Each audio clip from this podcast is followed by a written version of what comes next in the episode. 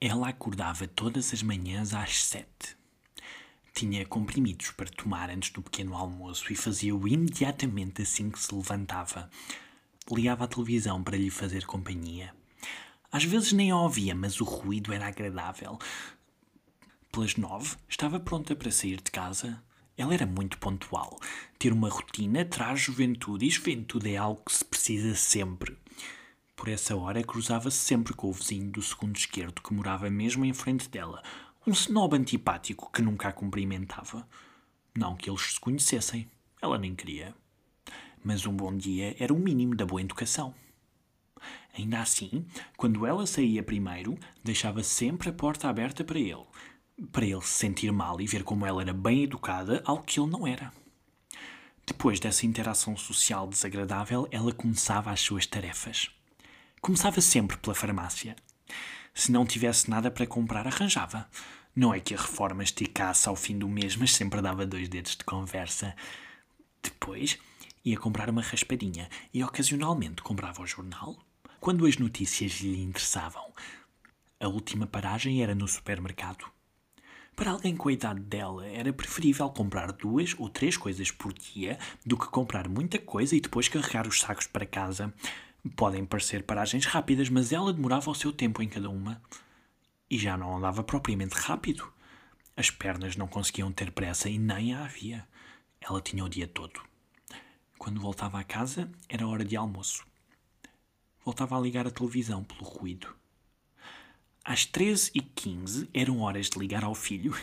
A conversa nunca durava mais do que cinco minutos. Ele era muito ocupado na França. Não tinha tempo a perder. Almoçava depois disso e chegava à parte difícil.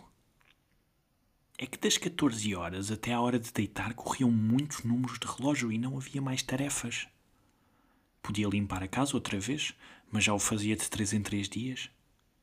Não havia roupa para lavar. As plantas regavam-se rápido. Havia o ruído da televisão. As mãos já não obedeciam para fazer crochê e não havia mais espaço para naprons. Os olhos não viam letras de livros, nem palavras cruzadas. Não é que ela fosse infeliz se lhe perguntassem. Tinha as chamadas de cinco minutos das 13 e 15, tinha as manhãs na farmácia, tinha. Bem, ela não se lembrava de muito mais, mas teria, certamente. O filho dizia-lhe que saísse com as amigas se ela dava algum sinal de ter pouco que fazer e nenhuma companhia. O que ele não se lembrava é que elas estavam mortas, ou longínquas, em lares, ou em casas de filhos, noutras cidades. A pessoa mais presente da vida dela era o vizinho antipático da frente, e esse nem bom dia lhe dizia. A solidão é aquela palavra que não conseguimos pronunciar com medo que se torne real.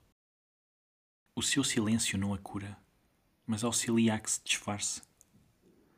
Se lhe perguntassem, ela tinha sempre imenso que fazer. Podia voltar a sair de casa, podia ir ao jardim, mas para quê? Não estava ninguém no jardim que ela conhecesse. Ia falar com desconhecidos. Com as estátuas? Com os pombos?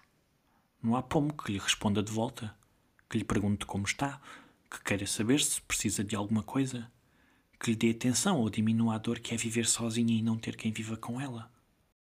Ela vive sozinha em casa, mas a casa é uma divisão tipicamente vazia, a menos que a enchamos. O que dói é viver sozinha na vida. Foi fazer sopa. Tinha tudo o que precisava. Tinha sopa no frigorífico, mas sopa nunca é demais. Fez por demorar tempo. Cortou vegetais com muita calma. Usou um lume bem brando para prolongar a tarefa. A televisão dava-lhe ruído e acompanhava. Quando acabou, ouviu o vizinho da frente entrar em casa. Era isso. Não era tarde nem era cedo. Pegou num tupperware e foi bater. Ele abriu passado pouco tempo. Parecia confuso. Fiz sopa a mais. Trouxe-lhe um bocadinho. Ele pareceu ainda mais confuso. Eu nem sei o seu nome. Como se o nome fosse suficiente para tornar outra pessoa mais conhecida. Laurinda? Vai aceitar a sopa ou leve de volta? E ele aceitou com um. Uh, obrigado. Não tenho a agradecer, mas podia começar a dizer bom dia.